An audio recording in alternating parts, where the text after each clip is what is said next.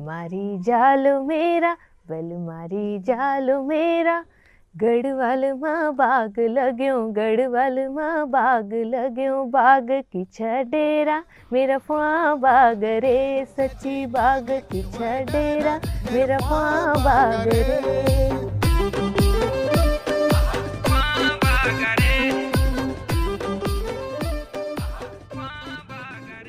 1980 का दशक था। अरुणोदय की लालिमा अभी कोटद्वार की तलहटी पर उतर ही रही थी। एक नई सुबह के इंतज़ार में कोटद्वार के रेलवे स्टेशन पर यात्रियों की चहलकदमी शुरू हो चुकी थी। कोटद्वार, यानी गढ़वाल का प्रवेश द्वार। यहाँ पहुँचे तो समझो अपनी मैत की खुद पूरी हो गई। मैत लौट रहे ऐसे ही सैकड़ों यात्री उस सुबह कोटद्वार स्टेशन पर गाड़ियों का इंतज़ार कर रहे थे, जब डौर के एक स्वर ने सबको अपनी ओर खींचना शुरू किया। एक मधुर गढ़वाली लोकगीत इस सुबह को और भी सुहाना बना रहा था। लोग उस जादुई आवाज़ की तरफ़ खींचते चले गए। उनकी रात भर के सफ़र की थकान और लंबे समय तक अपनों से दूर रहने की कसक को जैसे इस गीत ने पाट दिया था। स्टेशन पर डोर बजाते हुए कोई सूरदास गुनगुना रहा था। गढ़वाल माँ बाग लगो, बाग की हुए डेरा मेरा फुआ बाग रे। इन गायक का नाम था भरोसी लाल जिन्हें लोग जुग्गी भी कहा करते थे। सत्तर अस्सी के दशक में कोटद्वार से सतपुली और पौड़ी तक जाने वाला कोई भी यात्री ऐसा नहीं होगा जो उन्हें न जानता हो। उस दौर में वो कोटद्वार बस अड्डे पर लगभग हर सुबह ऐसे ही मधुर लोकगीत गाया करते थे। आज उनका फुआ बाग कोटद्वार बस स्टेशन से निकलकर शादी बारातों, उत्सवों और सांस्कृतिक मंचों से लेकर सात समंदर पार तक लोगों को थिरका रहा है। भरोसी लाल, यानी जुगी। आज एक नए संदर्भ में फिर से जीवंत हो उठे हैं।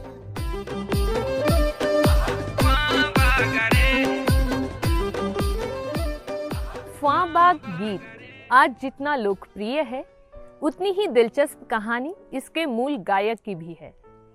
सत्तर अस्सी के दशक में जब यातायात और सूचनाएँ आज की तरह नहीं थी, तब भरोसी लाल न केवल अपने लोकगीतों से यात्रियों का मनोरंजन करते थे, बल्कि वे पहाड़ के लोगों के लिए गाइड का काम भी करते थे।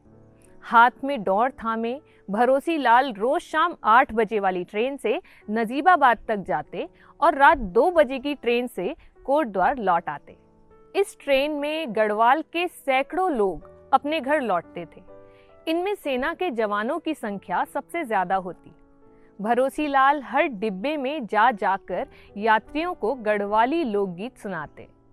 उन दिनों अधिकतर यात्री कोटद्वार के बाज़ार से अपने घर के लिए सामान भी खरीदा करते थे।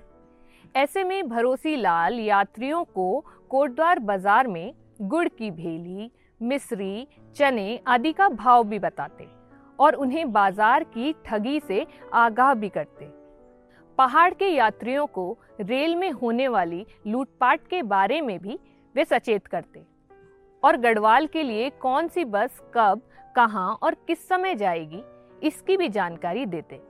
भरोसी लाल को डौर बजाते और लोकगीत गाते हुए दो तीन पीढ़ियों ने देखा और सुना। समय के साथ उनका गीत तो सारी दुनिया में पहुँच गया, लेकिन भरोसी लाल के गीत का वह अंश इसमें से गायब हो गया, जिसमें वे कहते हैं, बाब लोगों, सब लोगों, सूबेदार साहब लेफ्टिनेंट साहब, कान आदिम छुमी, ख्वाट पैसा ना दिया म्यारुफुआ बागरे यानी, इस गीत में वो अपनी व्यक्तिगत व्यथा को भी शामिल करते हुए कहते हैं, मैं अंधा हूँ, मुझे खोटे सिक्के मत दे जाना। सुनिए इस गीत की वो बिसरा दी गई पंक्तियाँ। अरे कालवा दिम छो, बाबू लोगो बड़ा खोट पैसा ना दिया। मेरे पापा गरे सच्चे खोट पैसा न दिया। मेरे पापा गरे सच्चे हमारे आजालो हमारा अरे गढ़वाला लोक के चितेरे, स्वर्गीय चंद्र सिंह राही ने इस गीत को पहली बार संगीतबद्ध कर गाया। इस गीत को खोजने का श्रेय भी राही जी को ही जाता है। उन्हीं की आवाज़ में इस गीत ने लोगों के बीच लोकप्रियता की पहली बुलंदी छुई थी। राही जी बताते थे कि पहली बार उन्होंने यह गीत उन्हीं सूरदास, यानी भरोसी लाल से सुना था। वे जब भी कोटद्वार से अपने गाँव जाते सूरदास से कई लोकगीतों को सुनते। ऐसे ही एक बार गाँव लौटते हुए उन्होंने पहली बार इस गीत पर गौर किया। उन्होंने भरोसी लाल से पूछा कि आजकल क्या चल रहा है? भरोसी लाल ने जवाब दिया कि देश में इमरजेंसी लगी है और लेंसडाउन, दुगड्डा और डबराल पट्टी में मनस्वाग लगा है। मनस्वाग यानी आदमखोर बाग। इसी बाग के आतंक को लेकर यह गीत बना था। यहीं से चंद्र सिंह राही ने यह गीत उठाया। बल मारे जालो हो मेरा, अरे गढ़वाला ने बाग लगो, बाग की डेरा, मेरा बाग रे, सच्चे बाग की डेरा, मेरा हम सब जानते हैं कि लोक गीतों को रोमांटिक अंदाज में पेश करने और एक प्रयोग धर्मी रचनाकार के रूप में राही जी का कोई सानी नहीं। राही जी ने कुछ अपनी तरफ़ से जोड़कर नए संगीत और अपनी लोक की प्रकृति प्रदत्त आवाज़ से इस गीत को बड़ा फलक दे दिया। अरे सब लोगो हवलदार साहब, सूबेदार साहब, लेफ्टिनेंट साहब कप्तान साहब सतर पतर परमेश्वर महाराज, लंच रोना कहा बीचा? उन्होंने इस गीत को पहली बार मुंबई के एक कार्यक्रम में गाया था। वे लोक सुरों की जिस लोच के साथ इसे गाते थे, वहाँ से इस गीत की यात्रा अब काफ़ी लंबी हो चुकी है। यह गीत पिछले तीन चार सालों से फिर एक नए अंदाज में लोगों के बीच आ पहुँचा है। अपनी असामायिक मौत से कुछ समय पहले कुमाऊं के सुप्रसिद्ध गायक पप्पू कार्की ने इसे अपनी सुमधुर आवाज़ में गाया था। बाद में नीलम कैसेट ने पप्पू कार्की को श्रद्धांजलि देते हुए इस गीत को उनके साथ ही कल्पना चौहान और संदीप सोनू की आवाज़ में रिकॉर्ड किया। अरे मारी जालो मेरा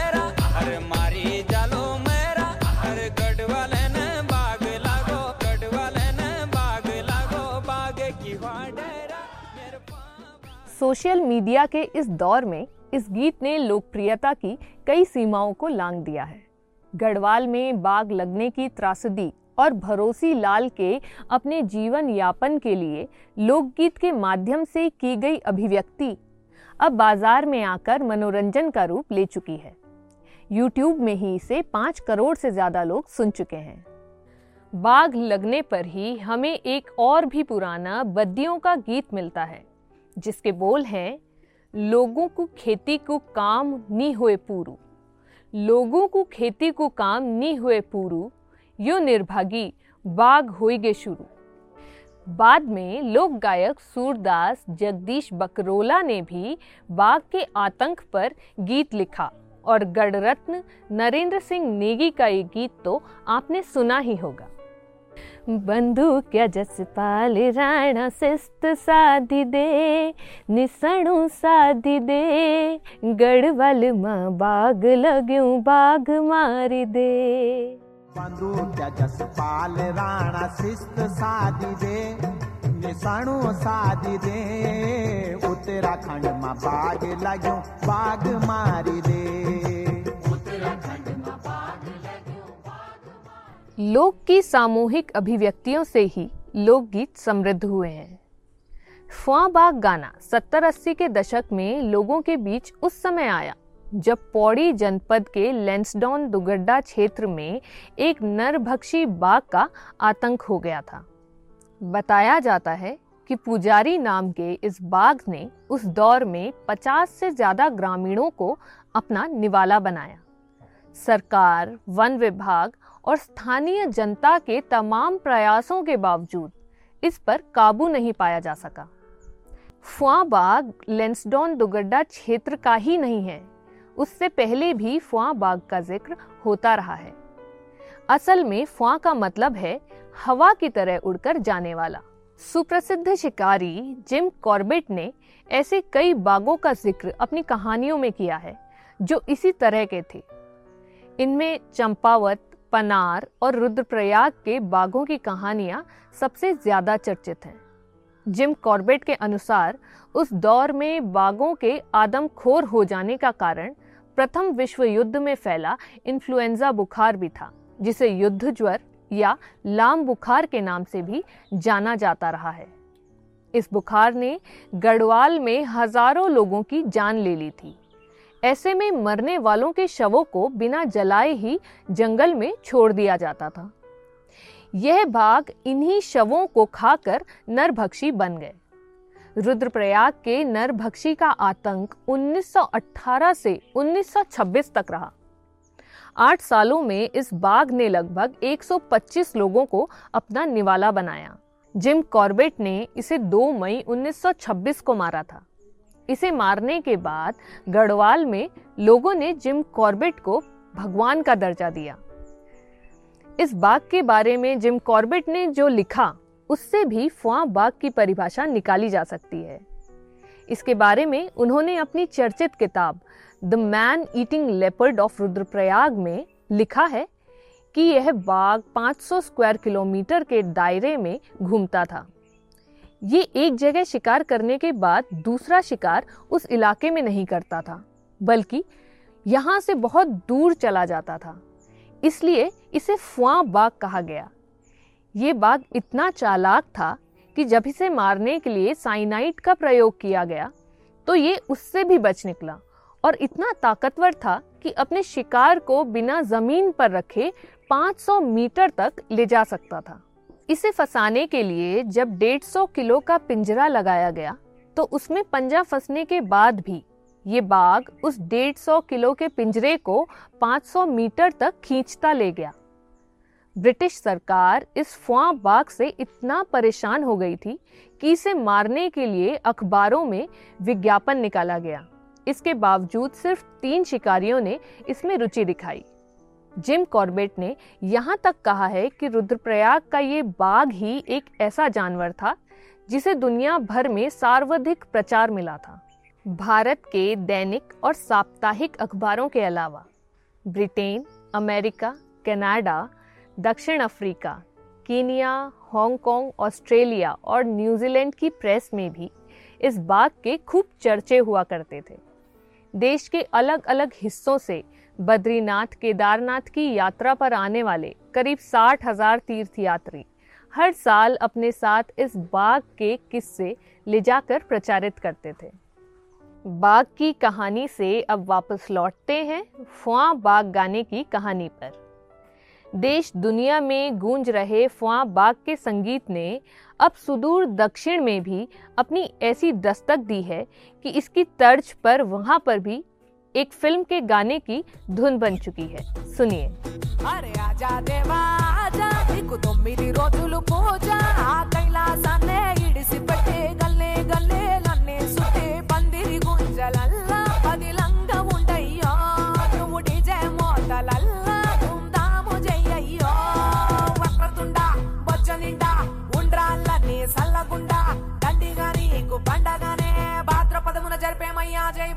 గణేష్ మహారాజ్ కి జై అంటే వస్తావో నిండు భక్తి కండ్ల చూసి इतिहास से वर्तमान तक फुआ बाग की इस छलांग ने कई पड़ाव पार किए हैं इस गीत के आलोक में कोटद्वार के उस सूरदास की लोक अभिव्यक्ति ने जिस तरह आज के संदर्भों तक को नए रूप में लाने की पृष्ठभूमि रखी है वह अद्भुत है लोक से निकले किसी गीत के आज भी इस तरह लोकप्रिय हो जाने का मतलब है कि लोक विधाओं की जड़ें बहुत गहरे तक समाई होती हैं और उन्हें जब भी मौका मिले वह अपने उसी रूप में हर काल खंड में स्फुटित हो सकती हैं।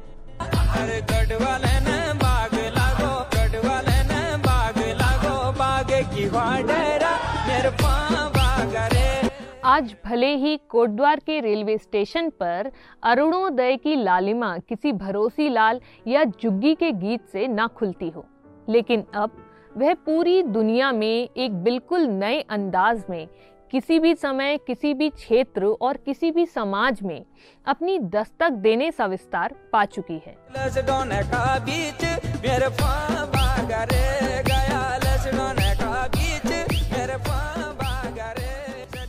फुआ बाग गीत से जुड़ी ये दिलचस्प जानकारियाँ आपके लिए जुटाई थी वरिष्ठ पत्रकार चारू तिवारी ने और कैमरे के पीछे थे अक्षत और अर्नब गाने के बहाने का ये एपिसोड आपको कैसा लगा, हमें कमेंट करके ज़रूर बताएँ।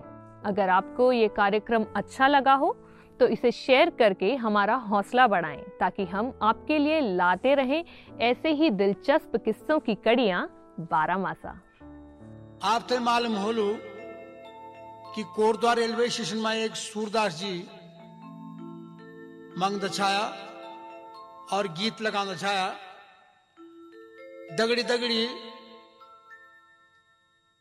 चीज़ों भाव बता दछाया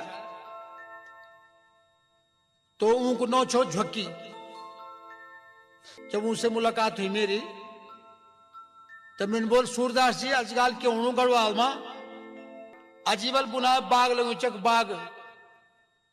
और वो बाग लग छो लेंसीडोन दुगड्डा डबराल सिंह तक कोई इलाका में एक नए बाग लग छो तो साफ़ बड़ो अच्छा कड़ी बाग छो वो और वो बाग गीत लगाना छाओ तो जरा से उनको पीछा